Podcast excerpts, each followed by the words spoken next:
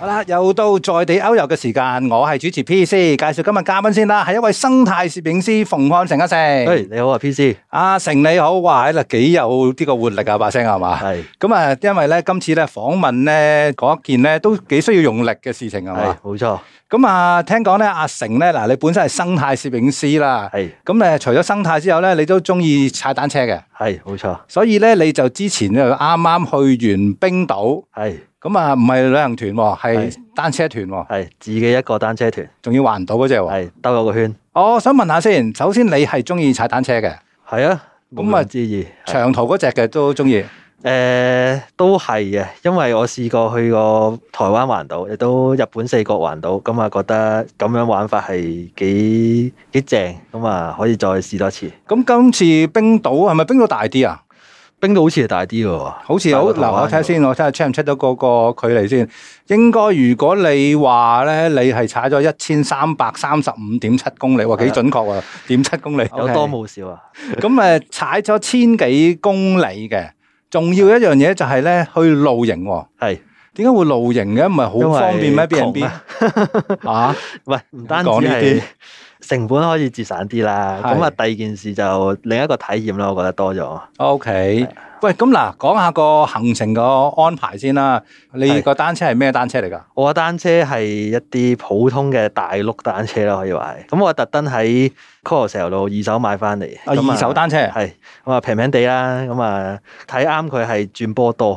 咁啊哦，OK，前邊前餅就三餅，後邊就八餅，即係有八三叫廿做四廿四啊波，廿四波，咁啊上車就可以有得揀啦。算係可以上車舒服啲啦，叫做多係啲波段可以選擇。係啊咁啊，上車又得，落車平路乜都得。係，因為嗰度嗰啲路咧，嗱我誒見到你，即係我都 stalk 過你有個 I G 嘅係，你個 I G 都有個叫誒個 story 叫做 Iceland 二零二二嘅係，。冇錯。咁啊我睇晒啲片段㗎啦。係咁我見你誒行嗰條都係叫一號環島嗰個公路，冇錯，大部分都係啲舒服嘅誒路柏油路嚟嘅。冇錯，係啊。嚇，不過有啲咧就真係都上斜都幾金下。上車係最金啦，無可否認噶啦，呢啲真係。啊咁你個單車就應付到啦。都問問地可以應付 到啦，問問我覺得。地唔係，我覺得單車係得個人問題 啫， 啊，唔使咁謙虛嘅，即係推歐翻到嚟就應該即係叫完成到就應該應付到噶啦。應付到嘅。好嗱，我哋單車放埋一邊先啦。住啦，住露營嘅場地係點樣樣㗎？有得 book 嘅。誒唔使 book 嘅，因為嗰度地方大咧。哦咁啊，其實你去到咧就基本上一定有位噶啦。 OK，嗰啲營地咧，我哋叫呢啲叫營地，就可以俾揸車嘅人亦都可以去嗰度車中泊啦，係亦都可以俾人去即係就咁露營啊，誒瞓呢個帳幕咁樣啦。 OK，咁啊，成個冰島嚟講咧，有好多呢啲營地嘅。係咁啊，你 Google Map 咧，我都係用 Google Map 去揾嘅啫。係咁啊，就一 search 咧就彈晒出嚟啦。咁你就可以睇下今日去呢個營地，聽日就去呢個營地，之間嘅路段咧就係今日嘅旅程咁樣咯。咁嗰個營地有冇咩設施㗎？個營地設施就睇下個營地先唔先進啦。咁哦，啊，因為佢都收錢啊嘛，佢收錢就可能會先進啲，係收貴啲；誒、落後少少啦，叫簡約啦，或者係嚇咁啊，收你平啲。咁啊，先進啲有啲咩咧？可以洗衫，可以沖涼熱水，哦，冇限制嗰只嘅。如果可能平啲，可能你就會要自己投幣，即係入銀仔。哦唔緊要啦，佢成個島都係熱水。唔係啊，咁你都要入 銀仔，我撐唔到銀仔出嚟噶嘛。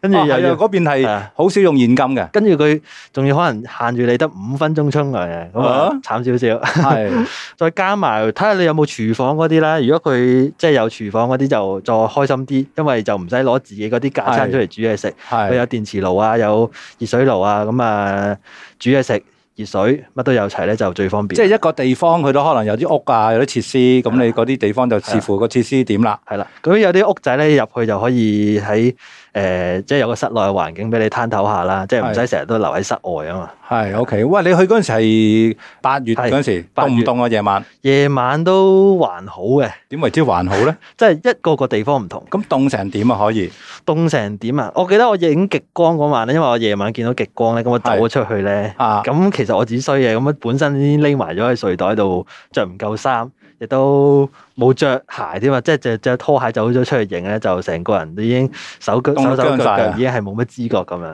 哇哇！呢個係着得唔夠充足嘅情況，即係呢個係即係拍近零度咁附附拍近近㗎咯喎，數字上應該係三到四度嗰啲三四左右度咁樣嘅。咁夜晚咁凍都正常嘅，都話晒郊外地方嘛。咁就誒、呃你除咗話都有啲景點你會去啦，係你嗰個咧嗱，你係一個生態攝影師啊嘛，係我可以叫你今次呢個係生態單車誒、呃冰島遊咁咁樣。啊，呢兩樣嘢都最主要嘅。點解咧？嗱，你本身係生態攝影師啦，咁我哋即係普通嘅市民就會覺得你係一個打雀專家啦。 唉少少 啦，去到冰島你都係影雀啦，繼續影係繼續影啦嚇。啊我睇過你嗰條片咧，我 check 咗個字點讀噶。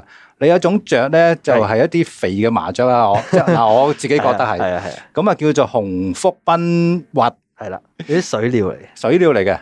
喂，你頭先開咪之前形容過係好細嘅啫喎，啊好似一罐誒誒大身少少嘅啤酒咁樣係啊咁上下係啊嘅尺寸嘅啫喎。冇錯。點解會留意到嘅？即係你踩單車咪發咁啊過咗 嘅。因為咧嗰日係休息日，哦，OK。我要同大家講咧，其實誒我去冰島有成三十日啦。嚇咁其實如果你日日都踩嘅話咧，你可能只係用十零日咧就完成咗一個環島之旅。純但我粹有踩嘅話，係啦，我有三十日咧，中間就可能係休息啦，亦係都可以去一啲景點去度參觀咁樣啦。係。咁嗰日就係休息咧，我就主要咧就走去揾雀仔嚟睇嘅，因為嗰個地方就係一個海邊，即係其實好多都海邊啦。咁我哦特登停留咗一個應該可以揾到啲雀仔嘅地方，係去到誒俾我去影下啲雀仔，係因為我特登帶埋啲比較重嘅鏡頭，哦，OK，我唔用佢真係嘥晒。咁嚇啊，誒，咁我走咗一個海邊啦，咁啊見到佢哋喺度揾嘢食。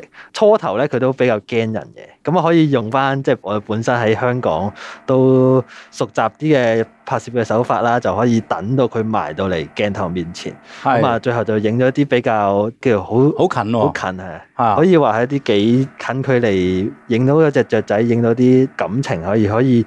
即係我覺得係大家之間拍攝者，即係啲雀仔同我之間係有啲感情喺度添，因為係呢個做法就唔係咁容易嘅，因為有時而家要好有耐性啦，係第一件事係啊，啲雀仔成日都會驚人。但係如果你可以趴低個身體啊，即係將自己就融為呢個大自然一體咁樣咧，即係佢就可能會走埋嚟，佢又唔會咁驚你嘅時候，你就可能影到啲比較 detail 啲或者係即係感覺好啲嘅自然啲嘅相咁樣，相。係即係除咗你個器材精良之外咧，嗰個耐性係好緊要啊嘛，誒，咁我嗰日就打算都冇咩做嘅， 因為 其實咁多時間咧，我你就唔可係能冇咩做，你嗰日特登出去影嘅，即係冇其他，即係唔似喺香港有幾廿個 task 要做咯。即係唔係好似我哋去旅行咁啊，係啦每一日就要唔知幾多個景嗰日點咁樣，我 à, 今日咧，嗰日咧，我淨係做嘅事就係影雀同埋買餸、煮飯，哦，就係咁嘅啫。我幾悠閒 喎。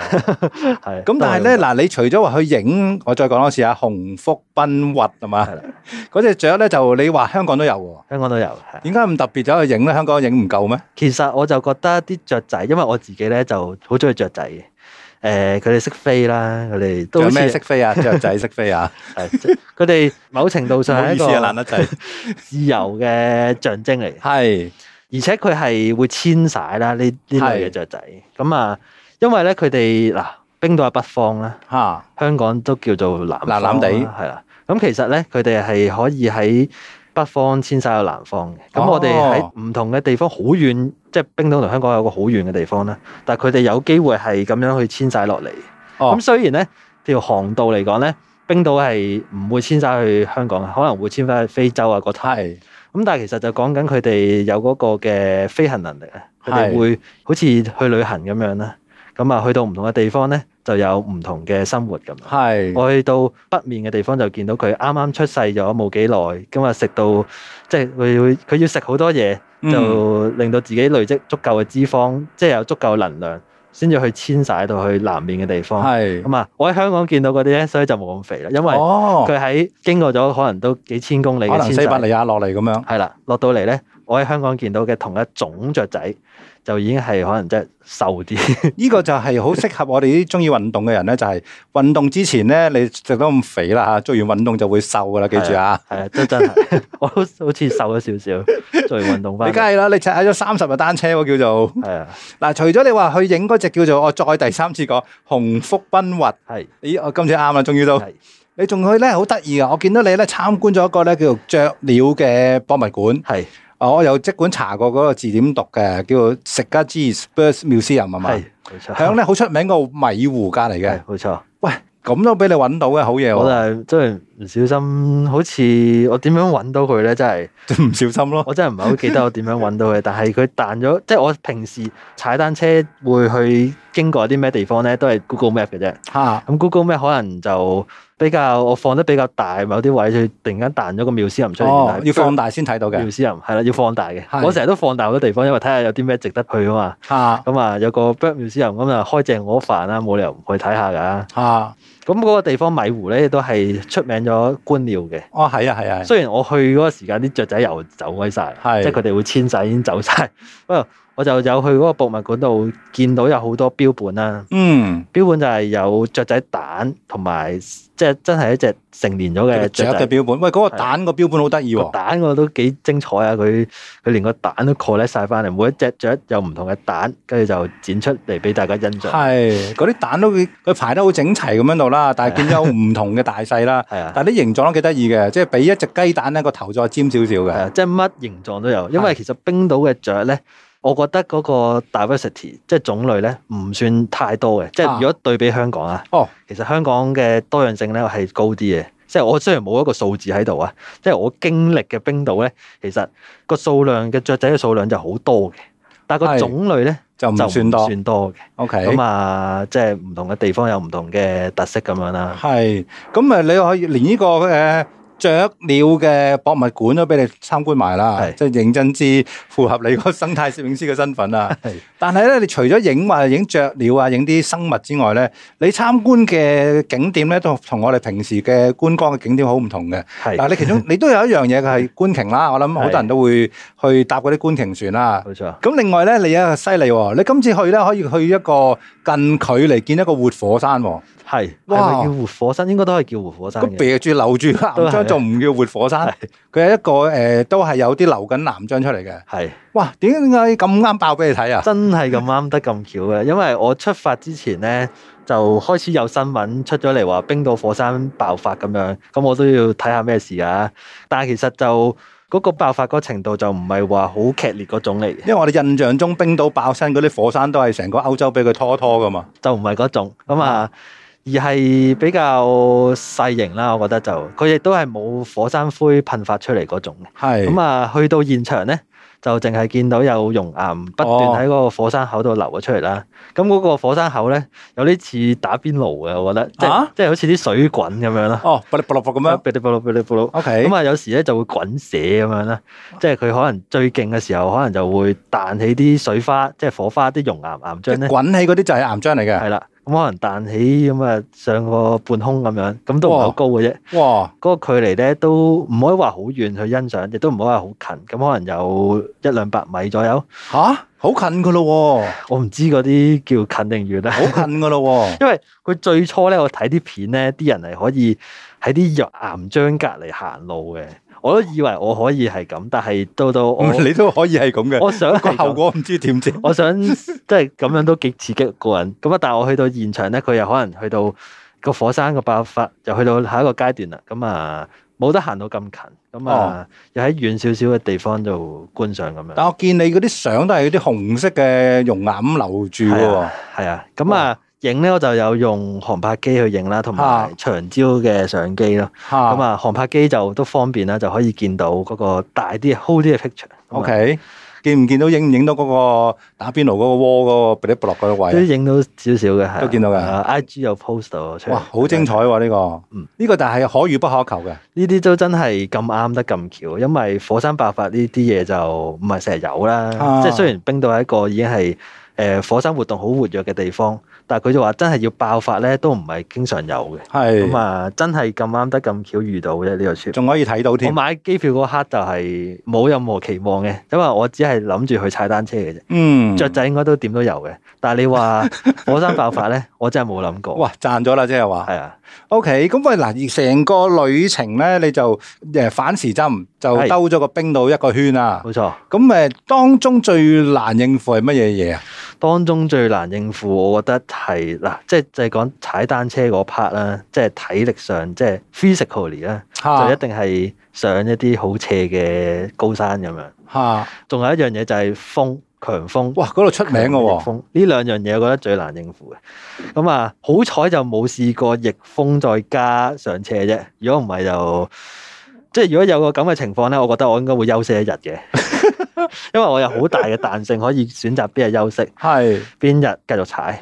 但係嗰啲路咧，嗱，我即係去，譬如誒、北邊嗰啲咧，就多啲高高低低咁啊。南面咧、就嗯係雖然冇錯叫做平坦冇啲，錯，但係有啲位咧，我就揸住架車咧都超速啊，都成百幾公里咁咧，個都個覺超得速嘅。係啊，都覺得 好似幾個鐘頭咧，一兩個鐘頭咁咧，嗰啲景冇變過。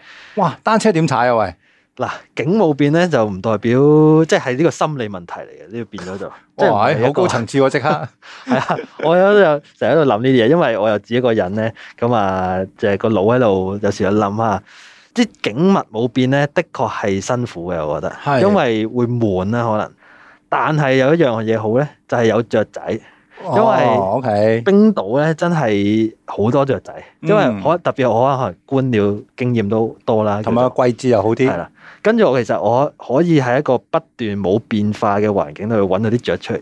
哦 OK 特別係我係踩單車咧，如果係揸車喺個車籠入邊咧，都應該冇咁大感受，同埋你啲車速太快咧，啊嗯你應該唔會太見到啲雀。咁係但係我車速慢，而又冇個車籠包住咧，我係可以 spot 到啲雀仔出嚟。咁啊點啊？即刻停車埋去係影啊啦，咁啊有幾樣啦，咁啊如果真係好想影嗰啲 moment 咧，我就即刻擺架車喺路邊攞支鏡頭出嚟影佢。哇！咁啊，如果冇乜特別嘅，佢可能即係飛過啊，或者係突然間嚇咗佢出嚟咧，咁我覺得哇，竟然呢度有隻雀同我一齊踩喎，係咁我覺得突然間又覺即得係啊多咗啲嘢啦，中間係嘛？係啊，所 OK 以我覺得喺冇變嘅景色之中咧，踩單車係可以揾到啲特別，我係中意生態咧，就可以揾到啲嘢俾自己睇下，而嗰樣嘢係我自己中意嘅嘢，而嗰樣嘢更加代表一啲自由嘅感覺，咁啊，係 即係都係一個有時係享受嚟，咁啊係嘅，踩住個單車就停車就相對容易啲，停車容易揸住個車你都要揾一個位停得到，唔啊係啊好阻到人係嘅。啊係啊， OK，咁啊應付難嘅就係個單車啦，個體力啦，係係咪每晚翻到個營地都要散咗啊嘛？都唔係每晚嘅，如果踩得真係途程遠咧，先會即係我自己編排嗰個行程咧，咁啊好 flexible 嘅，真係跟住感覺好行，強調呢樣嘢啊！好跟住感覺行，因為托賴就有充足嘅時間啦。如果嗰日嘅行程，即係我會睇天氣報告啦。嗯，如果我會預知到聽日有啲咩大風、逆風、落雨咧，我有機會就會休息一日哦至兩日、 OK 三日不等。咁即係誒，你嗰三十日裏邊都適當嘅天氣令你可以完成到旅程，係啦就唔係三十日裏邊有廿八日係狂風暴雨，唔 係如咁果唔啊。係就完成唔到啦。咁 overall 咧係好多時候咧都係天氣幾好嘅，嚇天氣幾好嘅就講緊冇落雨啦，係誒啲風亦都唔係咁大風，唔係逆風嗰種大風啦。係如果順風嗰種大風咧，我即刻就去。正， 啦係嘛。係啊，佢真係好大風啊！我就以前識個朋友又係去冰島踩單車，係大風到咧踩幾多向唔到前啊！係啊，我都試過，但係誒我又有試過大風到向唔到前咧，係要推車嘅真係，即推係車我係平路都係推車啊，係即係平路啊，就好似即係點踩都唔去咧，我就覺得好似推車仲快過。但係嗰個路段又唔可以停低喺度休息。咁你都要繼續去個目的地啊，即係可能休息食個嘢咁，但係你都要繼續去。 O K，啲風啊係唔會停，啲風係可以大到點樣咧？我嗰陣時去租車咧，我特登買咗個保險啊！係就係如果你去一啲地方太大風，你開車門俾個風吹爛一道門係有得賠嘅。 呢個係特別嘅情況嚟嘅嗰度真啊。係好誇張嘅。喂，咁最享受係乜嘢嘅路段或者咩嘅時刻啊？我會覺得係日落嘅時候嗰哦日落，哇，好正啊！好正，好靚，好靚，因為即係冰島個地方係即係日落嗰個時間係好長嘅，可以，因為尤其是夏天咧。係啊，如果你七八月係夜晚直情個太陽唔會落低添啦，咁、啊我去嗰時咧都會日即係個去到十點零先至都落一陣真咁樣係誒黑得比較多嘅，咁係但係可能有六點至到十點咧，四個鐘咧都可能係日落嘅時光嚟，我覺得。係。咁呢個時光就係嗰個景色就唔同啦，最即靚係所有嘢都變咗金色，即哇係我哋成日都會中意日落啊、日出咁樣嗰食。啲 magic moment 啊嘛，係啊平時我哋嗰啲 magic moment 可能半個鐘啦，你係有幾個鐘喎，係啊，咁所以即係呢一個時光咧，亦都係可以誒、呃令到踩嗰時候會再多啲感受咯。咁即係通常都會問呢個嘅，你係三十日啦，你係叫做誒嗯慳嗰只啦，即係係要慳嘅啦，應該露營啊係嘛，啊咁即係要使幾多錢啊？喂，機票唔計先，誒機票機票唔好計啦，淨係計使費啦，係啦，使費使咗萬幾蚊啫。吓，係啊，萬幾蚊三十日，係啊，哇！不過咧嗰度嗰啲超市都相對平嘅物價，係。你唔好走去又要食啲乜還可以乜啊嘅咁樣，還可以嘅。我係食餐廳咧，真係食得冇幾餐嘅咋，係十餐八餐嘅咋，係即係一日三餐，三十日就食咗十餐八餐餐廳，係咁啊其他哦就自己煮。嚇咁啊！但係唯獨是係食嚟食去都係啲啲我哋叫啲鬼佬嘢咁嘛。係啊，啊佢有飯嘅，我見過我買過一包飯嘅，不過啲飯同我哋香港啲飯係有少少唔同嘅。唔同嘅。不過感受下啦，我話鬼佬嘢又冇咩問題嘅。我話喺香港咧好少食薯條啊、嚇誒漢堡嗰啲啊嘢，就覺得熱氣啊嘛。嚇但係去到冰島，我食咗好多，一來就可能都冇乜選擇，最多供應咧都係啲薯條啊、嚇，漢堡嗰類，咁啊，亦都知道自己係踩單車，咁啊，熱量高啲熱唔怕量。高啲唔怕，都新代謝快啲，都應該冇乜所 謂。係咁誒，呢啲咁誒，我都可以形容係咁艱辛嘅旅程咧，都要趁後生啦。我而家咧現場見到嗱，我之前見你個名叫阿成咁，係我以為你真係都一把年紀 啦，都唔係嘅。現場見一把你年紀， 後生仔一個嚟嘅，所以後生就可以做呢啲啦。咁啊，如果年紀大咗，好似我咁咧，就不妨 試下揸車啦。我覺得都唔係，都唔係因為我成日係嘛路上咧，我就會見到好多外國，即係我冇乜見到亞洲人咁樣踩單車啦。嚇又但係有好多外國人都係有咁嘅單車旅行，叫做同行啦。係。即係雖然唔係一齊行，但我會見到佢都係踩單車環島，又同佢傾下偈。好多咧都係比我想象中年紀大咁樣，係嘛？ 都可能去到即係我冇問佢幾歲，但係我覺得佢可能都四五十歲都嗯會做緊呢件事。係係啊，即係佢哋嘅旅行嘅方式可能同我哋唔同嘅，係啊，即係我哋嗰啲享樂多啲，佢啊即係體驗多啲。或者係基本上嗰個體能咧，可能去到 keep 到真係四五十歲都可以 keep 住做到呢件事，我覺得係一個幸福嚟嘅。都幾好嘅。如果唔係咧，就未必踩晒成個冰島咧，都可以。譬如你揀一啲路段踩下咯，係啊有冇錯啲路段可能坐車或者揸車咁咯。係冇錯。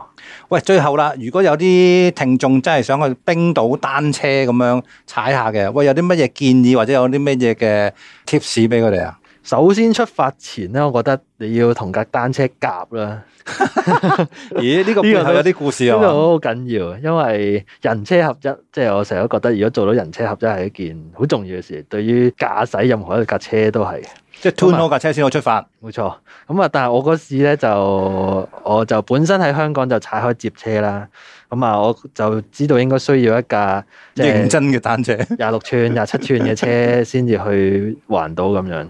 雖然其實有得喺嗰度租嘅，冰島有得租嘅。嚇即係我又想長少少嘅投資，可能我下次單車旅行都可能帶翻同一部單車去，咁係樣就選擇買咗一部帶過去啦。咁但係我就係啱啱買，亦都喺香港冇乜試太多架車，即係嗰啲蝕位啊、嗰未啲搞好啊。手把啊、嗰啲之類好多嘢咧，我就冇乜點樣去仔細調教，咁樣令到我可能頭嗰幾日踩咗都兩三百公里之後咧，就有啲唔應該出現嘅痛楚出現咗。哇！咁啊，喺啲腳筋啊，或者係我係呢條筋啊，呢條叫阿基里斯腱，係係好痛啊，哦，兩隻都係。